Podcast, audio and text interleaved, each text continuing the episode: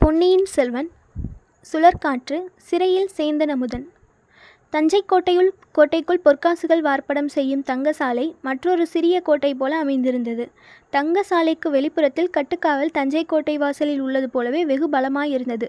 அன்று மாலை குந்தவை தேவியும் வானதியும் தங்கசாலையை பார்வையிட சென்றபோது வேலை முடிந்து பொற்கொள்ளர்கள் வெளியில் புறப்பட்ட சமயம். வாசற்காவலர்கள் பொற்கொள்ளர்களை பரிசோதித்து வெளியில் அனுப்ப ஆயத்தமானார்கள். பொற்கொள்ளர்கள் வாசலண்டை வந்து குவிந்தார்கள். அந்த நேரத்தில் அரண்மனை ரதம் வந்து தங்கசாலையின் வாசலில் நின்றது. குந்தவையும் வானதியும் இறங்கினார்கள். அவர்களை பார்த்ததும் காவலர்களும் பொற்கொள்ளர்களும் மெய்மறந்து நின்று வாழ்க இளைய பிராட்டி என்று கோஷித்தார்கள்.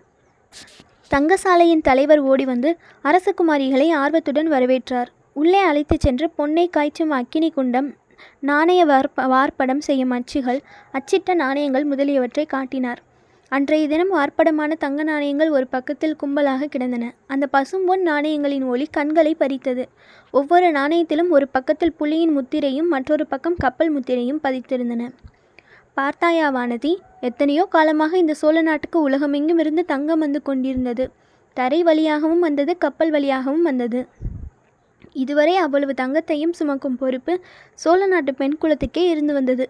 ஆபரணங்களாக செய்து போட்டுக்கொண்டு தூக்க முடியாமல் தூக்கி வந்தார்கள். கொஞ்ச காலமாக சோழ நாட்டு பெண்களுக்கு அந்த பாரம் குறைந்து வருகிறது. நம் தானாதிகாரி பழுவேட்டரையர் இம்மாதிரி கண்ணை பறிக்கும் தங்க நாணயங்களை வார்ப்படம் செய்ய ஏற்பாடு பண்ணிவிட்டார் என்று குந்தவை சொன்னாள். அக்கா இதனால் என்ன சௌகரியம்? என்று வானத்தி கேட்டாள். என்ன சௌகரியமா? நீ ஒன்றுமே தெரியாத பெண்ணடி. இம்மாதிரி பொன்னை நாணயங்களாக செய்துவிட்டால் இவ்வளவு பொன் என்று நிறுத்தப்பாராமலே மதிப்பிட சௌகரியம். குடிகள் அரசாங்கத்துக்கு வரி கொடுக்க சௌகரியம். வர்த்தகர்கள் வெளிநாட்டாரோடு வியாபாரம் செய்வதில் பண்டத்துக்கு பண்டம் மாற்றிக்கொண்டு கஷ்டப்பட வேண்டியதில்லை. பொன் நாணயங்களை கொடுத்து பொருட்களை வாங்கலாம். பொன் நாணயங்களை பெற்றுக்கொண்டு பண்டங்களை விற்கலாம்.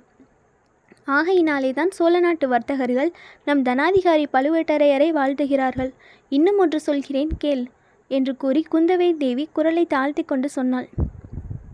சக்கரவர்த்திக்கும் சக்கரவர்த்தியின் குடும்பத்துக்கும் எதிராக சதி செய்பவர்களுக்கு இந்த நாணயங்களினால் அதிக சௌகரியம். எப்படிப்பட்ட உத்தமர்களையும் இந்த பொற்காசுகளில் மூ மூலம் துரோகிகள் ஆக்கிவிடலாம் அல்லவா? என்றாள். அருகில் நின்ற தங்கச்சாலை தலைமை அதிகாரியின் காதில் குந்தவை கடைசியில் கூறிய வார்த்தைகள் லேசாக விழுந்தன. அந்த அதிகாரி ஆம் தாயே அம்மாதிரி பயங்கரமான வதந்திகள் எல்லாம் இக்காலத்தில் கேள்விப்படுகிறோம். ஆகையினாலே தான் இப்போது கொஞ்ச நாளாக இந்த தங்கசாலைக்கு கட்டுக்காவல் அதிகமாயிருக்கிறது. இதன் அடியில் உள்ள பாதாள சிறைக்கு வருவோர் போவோரும் அதிகமாகிவிட்டார்கள் என்று சொன்னார். வருகிறவர்கள் உண்டு போகிறவர்கள் கூட உண்டா என்று குந்தவை கேட்டாள். ஏன் அதுவும் உண்டு இன்று காலையில் ஒருவனை கொண்டு வந்தார்கள். ஒரு நாளிகைக்கு முன்னால் அவனை திரும்ப கொண்டு போய் விட்டார்கள் என்று அந்த அதிகாரி கூறினார்.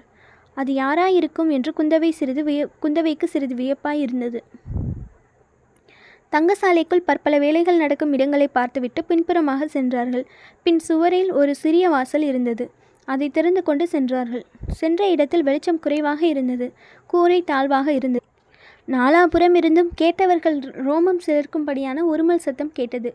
ஒரு சேவகன் தீவர்த்தி பிடித்து கொண்டு நின்றான். அதன் வெளிச்சத்தில் நாலு புறமும் உற்று பார்த்தபோது பல கூண்டுகளும் அவற்றுக்குள்ளே அடைப்பட்ட புலிகளும் இருப்பது தெரிந்தது.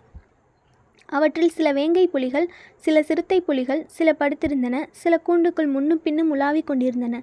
அவற்றின் கண்கள் அந்த இடத்தின் மங்கலான வெளிச்சத்தில் நெருப்புத் தணல்களைப் போல் ஒளிந்தன குந்தவை க வானதியின் கரத்தை கெட்டியாக பிடித்துக்கொண்டு அடியே பயமா இருக்கிறதா? இங்கே மூச்சை போட்டு விழுந்து வைக்காதே என்றாள். வானதி லேசாக சிரித்துவிட்டு புலியை கண்டு என்ன பயம் அக்கா? புலி நம்முடைய குலத்தின் காவலன் அல்லவா? என்றாள். சில சமயம் காவலர்களே எதிரிகளுடன் சேர்ந்து விடுவார்கள் அல்லவா? அப்போது அபாயம் அதிகமாயிற்றே.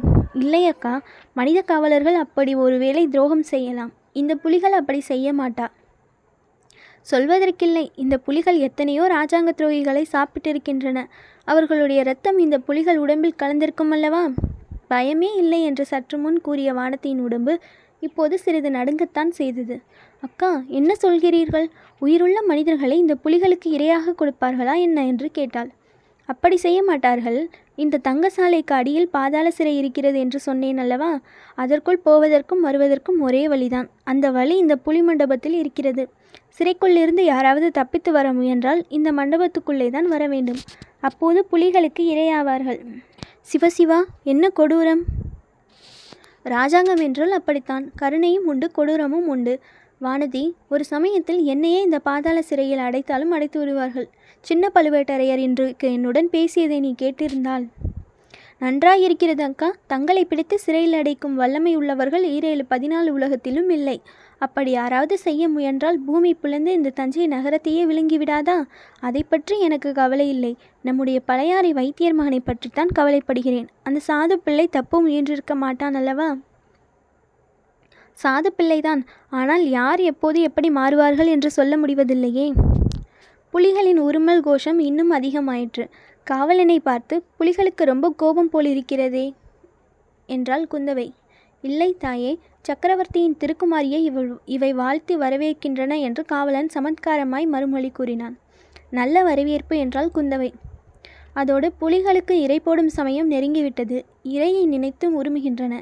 அப்படியானால் நாம் சீக்கிரம் போய்விடலாம். சிறையின் வாசல் எங்கே இருக்கிறது? மண்டபத்தின் ஒரு மூலைக்கு இதற்குள் அவர்கள் வந்திருந்தார்கள். அங்கிருந்த புலிக்கூண்டு ஒன்றை காவலர்கள் அப்பால் நகர்த்தினார்கள். அங்கே தரையில் பதித்திருந்த கதவு ஒன்று காணப்பட்டது. இரண்டு ஆட்கள் குனிந்து கதவை வெளிப்புறமாக திறந்தார்கள். உள்ளே சில படிக்கட்டுகள் காணப்பட்டன. அவற்றின் வழியாக ஒவ்வொருவராக இறங்கி சென்றார்கள். இருள் அதிகமாயிற்று. இரு சேவகர்கள் பிடித்திருந்த இரண்டு தீவர்த்திகளிலிருந்து புகையினால் மங்கிய வெளிச்சம் வந்து கொண்டிருந்தது. குறுக்கும் நெடுக்குமாக சென்ற குறுகிய பாதைகளின் வழியாக அவர்கள் ஒற்றை வரிசையில் போக வேண்டியிருந்தது. அங்கே புலிகளின் பயங்கர உருமல் ரோமம் சிலிர்க்க செய்தது என்றால் இங்கே நாலு புறத்திலும் எழுந்த தீனமான சோகமயமான மனித குரல்கள் உள்ளம் பதறி உடல் நடுங்க செய்தன. ஆனால் அந்த தீன குரல்களுக்கு மத்தியில் விந்தை விந்தை ஒரு இனிய குரல் இசைத்ததும் கேட்டது. பொன்னார் மேனியனை புலித்தோலே அரை கசித்து மின்னார் செஞ்சரை மேல் மிளிர்கொன்றை அணிந்தவனே. அந்த பாதாள சிறையில் இருந்த அறைகள் ஒரு வரிசையாக இல்லை. முன்னும் பின்னும் கோணலும் மாணலுமாக இருந்தன. ஒவ்வொரு அறை வாசலிலும் சென்று காவலன் தீவர்த்தியை உயர்த்தி பிடித்தான். சில அறைகளில் உள்ளே ஒருவனே இருந்தான். சிலவற்றில் இருவர் இருந்தார்கள். சில அறைகளில் இருந்தவர்களை சுவரில் அடித்திருந்த ஆணி வளையத்தில் சேர்த்து க சங்கிலியால் கட்டியிருந்தது. சில அறைகளில் அவ்விதம் கட்டாமல் சுயேட்சையாக விடப்பட்டிருந்தார்கள். ஒவ்வொரு அறையிலும் இருந்தவர்களின் முகம் தெரிந்ததும் குந்தவை தேவி தலையை அசைக்க எல்லோரும் மேலே சென்றார்கள். நடுவில் ஒரு சமயம் வானதி இது என்ன கொடுமை? இவர்களை எதற்காக இப்படி அடைத்திருக்கிறது? நீதி விசாரணை ஒன்றும் கிடையாதா? என்று கேட்டாள். அதற்கு குந்தவை சாதாரண குற்றங்களுக்கு நீதி விசாரணை எல்லாம் உண்டு. ஆனால் ராஜாங்கத்துக்கு எதிராக சதி செய்தவர்கள் வெளிநாட்டு ஒற்றர்கள் ஒற்றர்களுக்கு உதவியவர்கள் இவர்களைத்தான் இங்கே போடுவார்கள்.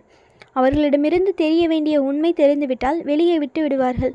ஆனால் சிலரிடமிருந்து உண்மை ஒன்றும் தெரிவதில்லை. ஏதாவது இருந்தால்தானே சொல்லுவார்கள். அவர்கள் பாடும் கஷ்டம்தான் என்றாள்.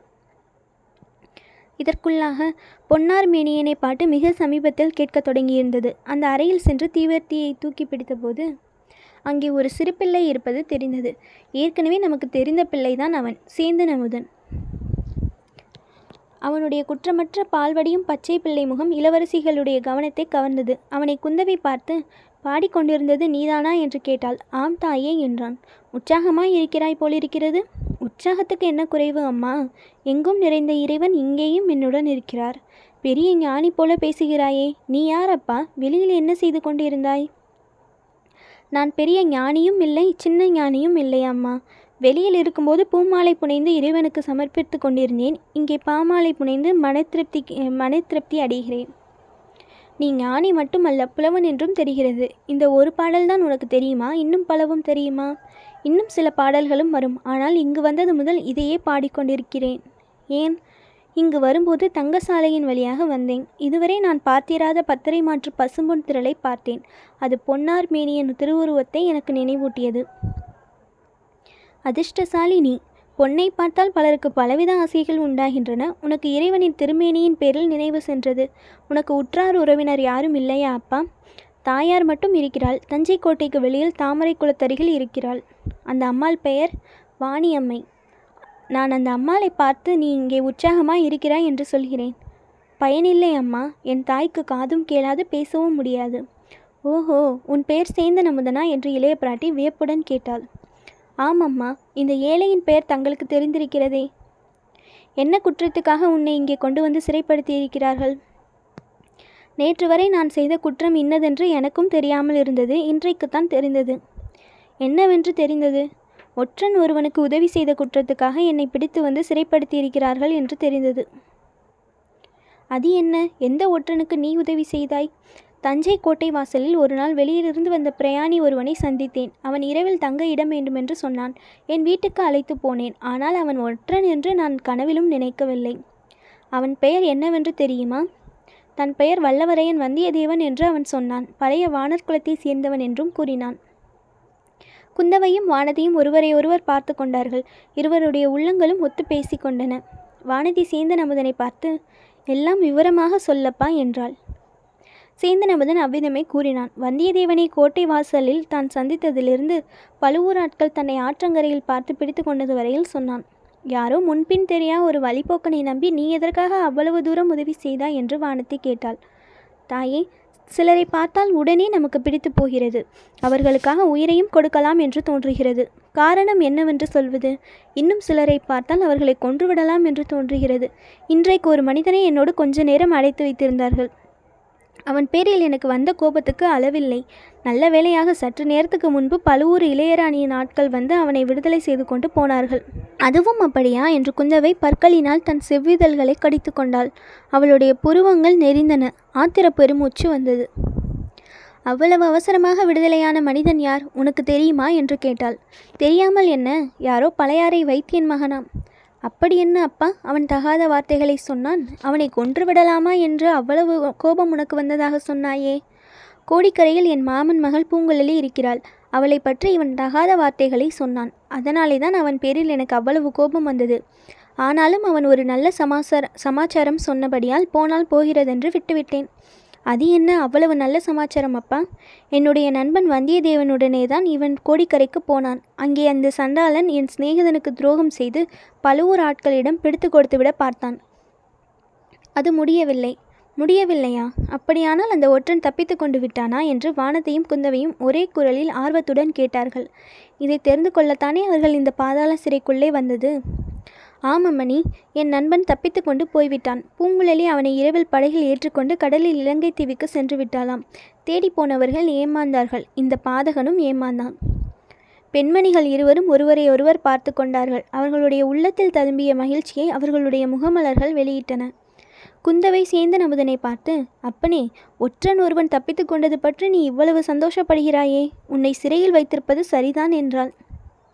தாயே அந்த குற்றத்துக்காக என்னை சிறையில் போடுவது சரியானால் உங்கள் இருவரையும் கூட எனக்கு பக்கத்து அறையில் போட வேண்டுமே என்றான். பெண்மணிகள் இருவரும் நகைத்தார்கள். இருளடைந்த அந்த பாதாள சிறையில் சேந்தனமுதனுடைய பாட்டு எவ்வளவு விசித்திரமாய் இருந்ததோ அப்படி அவர்களுடைய சிரிப்பும் அபூர்வமாக ஒலித்தது. நீ வெகு கெட்டிக்காரன் மிக பொல்லாதவன். உன்னை இங்கே வைத்திருந்தால் நீ பாட்டு பாடிய இங்கே உள்ள மற்றவர்களையும் கெடுத்து விடுவாய். கோட்டை தலைவரிடம் சொல்லி உன்னை விடுதலை செய்ய பண்ணிவிட்டு மறுகாரியம் பார்க்க வேண்டும் என்றாள் குந்தவை. தாயே அப்படி செய்ய வேண்டாம். அடுத்த அறையில் ஒரு மனிதன் இருக்கிறான். அவன் என்னிடம் தினம் நூறு தடவை நீ எனக்கு ஒரு பாட்டு சொல்லிக் கொடு. சொல்லிக் கொடுத்தால் பன் பாண்டிய குலத்து மணிமகுடத்தையும் மாலையையும் இலங்கையில் எங்கே ஒழித்து வைத்திருக்கிறேன் என்று தெரிவிக்கிறேன் என்பதாக சொல்லிக் கொண்டிருக்கிறான். அந்த ரகசியத்தை நான் தெரிந்து கொள்ளும் வரையில் இங்கேயே விட்டு வைக்க சொல்லுங்கள் என்றான் சேந்தனமுதன் பாவம் அந்த மாதிரி உனக்கும் பைத்தியம் பிடிக்கும் வரையில் இங்கேயே இருப்பேன் என்கிறாயா? அப்புறம் உன் தாயார் வாணியம்மையின் கதி என்ன? என்று கூறிவிட்டு இளைய பிராட்டி அங்கிருந்து புறப்பட மற்றவர்களும் சென்றார்கள். அரை நாளிகை நேரத்துக்கெல்லாம் சில சேவக சேவகர்கள் வந்து சேந்தனமுதனை பாதாள சிறையிலிருந்து விடுதலை செய்து தஞ்சை கோட்டை வாசலில் கொண்டு போய்விட்டார்கள்.